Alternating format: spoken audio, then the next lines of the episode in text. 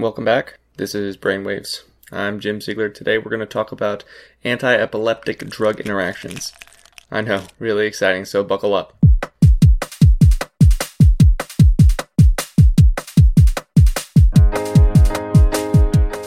In general, AED interactions with other pharmacologic agents are modest at worst.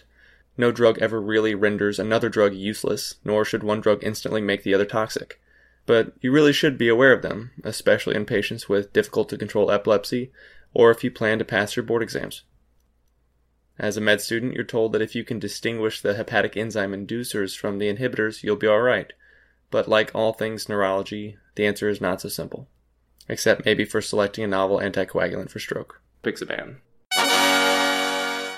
When thinking of inducers and inhibitors, you'll recall we're talking about the drugs that target the cytochrome P450 hepatic enzymes. But these drugs also target other hepatic enzymes like glucuronidase transferases, which inactivate drugs like lamotrigine, valproic acid, and oxcarbazepine, and epoxide hydrolase, which breaks down drugs like carbamazepine. Let's take a minute to review the inducers and the inhibitors.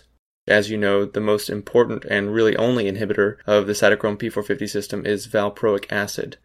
I remember it as a major inhibitor of the hepatic enzyme function because one of its major adverse effects is hepatic toxicity and hyperammonemia. So think of it that way valproic acid, liver inhibitor, liver toxicity. In contrast, the major inducers include the P drugs, P for promoter of liver function, phenytoin, primidone, and primidone's active metabolite phenobarbital, and also carbamazepine. I really can't help you there, you'll just have to remember that carbamazepine is an enzyme inducer on your own. And while I said that the impact of enzyme activation or inhibition is modest with these therapies, some drug levels can be enormously affected. For instance, patients on valproic acid, remember the inhibitor, patients who are co-medicated with an inducer may have a 50 to 75% reduction in the serum valproate levels. Lamotrigine levels may also drop by 50% or more in the presence of an inducer. On the other hand, patients on lamotrigine or phenobarbital who are co-medicated with valproic acid may have a twofold greater serum levels of lamotrigine or phenobarbital. Therefore, if you've got a patient on VPA and want to start lamotrigine, you must start the lamotrigine titration at a lower initial dose and increase more slowly than usual. Or if you've got a patient on valproic acid and you want to start phenobarbital, which has an astounding half life of 80 hours in adults. Serum phenobarbital levels may become toxic after several days or weeks at doses that you may think to be minuscule. That being said, thinking of these drugs as either inducers or inhibitors really limits your understanding of their pharmacologic complexity. Distinguishing the inducers from the inhibitors will barely help you pass the med student's clerkship exam. You've got to take it to the next step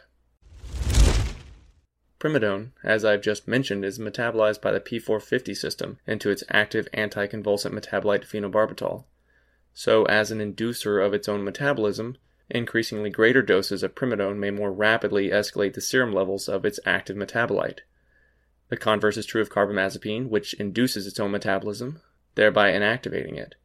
So you've got to be careful with dose adjustments for each of these meds. There's also evidence that the quote unquote inducers and inhibitors also act via various mechanisms at the level of the GI and renal systems, where they modulate expression of drug transporters, facilitating or inhibiting absorption or excretion. I'd like to take a moment here to pay special attention to women, in particular women on estrogen containing oral contraceptives and pregnant women. Of the more clinically relevant AED interactions, OCPs are something you have to know backward and forward. If you know this, you're smarter than 95% of American neurologists and obstetricians. No kidding. Seriously, only 4% of US neurologists and obstetricians could identify the interactions between OCPs and AEDs, according to a 1996 nationwide survey. Granted, of course, that study is 20 years old.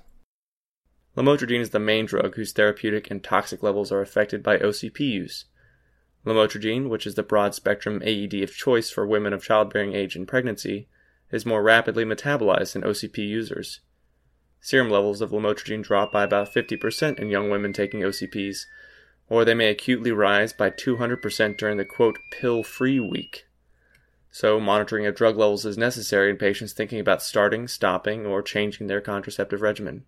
Conversely, some AEDs reduce the efficacy of OCPs, and these are the enzyme inducers, remember the P drugs and carbamazepine, as well as lamotrigine, topiramate, felbamate, and oxcarbazepine. A lot of these interactions are dose and drug dependent, and we're not going to get into the details.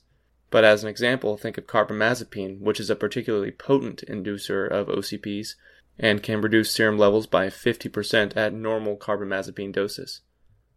In contrast, topiramate and lamotrigine produce only a modest reduction in the effect of OCPs on the order of 20% or less. But topiramate is not a very significant inducer of OCPs until about 200 milligrams daily. Newer drugs like Aptiom and Fycompa may also affect OCP levels in women. In addition to OCPs, pregnancy is all around confusing to me, and it certainly doesn't make more sense if your pregnant patient has epilepsy. Classically, as you know, lamotrigine levels are dramatically affected by gestation, especially during the second and third trimesters. I think that's near the end of pregnancy. In fact, pregnancy increases lamotrigine clearance by over 300%. But does this have any clinical consequences? The answer is yes. Absolutely half of patients will have a worsening in seizure frequency because of this. And after delivery, almost instantly, you should have a plan for your patient to dose reduce their lamotrigine in order to prevent acute toxicity. Some investigators have recommended a 10 day taper back to preconception dosing levels, plus or minus an extra 50 milligrams to counteract the effects of sleep deprivation from having the child. You know you're not getting any sleep. Or you could alternatively cut the dose in half on postpartum day 1 and check a level after one week. Obviously, I'm not making any generalizable recommendation here. Each situation is unique and the schedule should be adjusted according to the patient and their individual pharmacokinetic profile.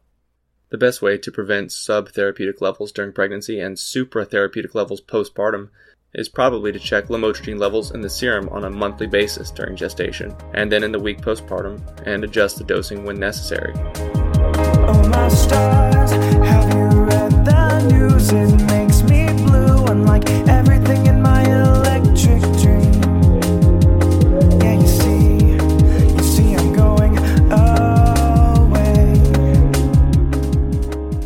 Okay, that was a lot.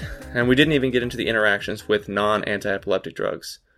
While I'd love nothing more than to regurgitate a chart of interactions to you, I'm trying to keep these episodes short and sweet. So the bottom line is if you're looking for a low profile AED, I usually go with levetiracetam, gabapentin, and pregabalin. The latter two almost never being first line for anything epileptic. That's about all we have time for today for Brainwaves. I'm Jim Siegler. Thanks for listening.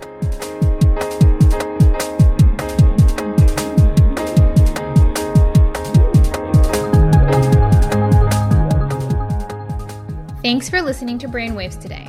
If you like what you just heard, you can find more related material on Twitter at Brainwaves Audio or contact us at bweditorialboard at gmail.com. Be sure to check out our iTunes archive for older episodes.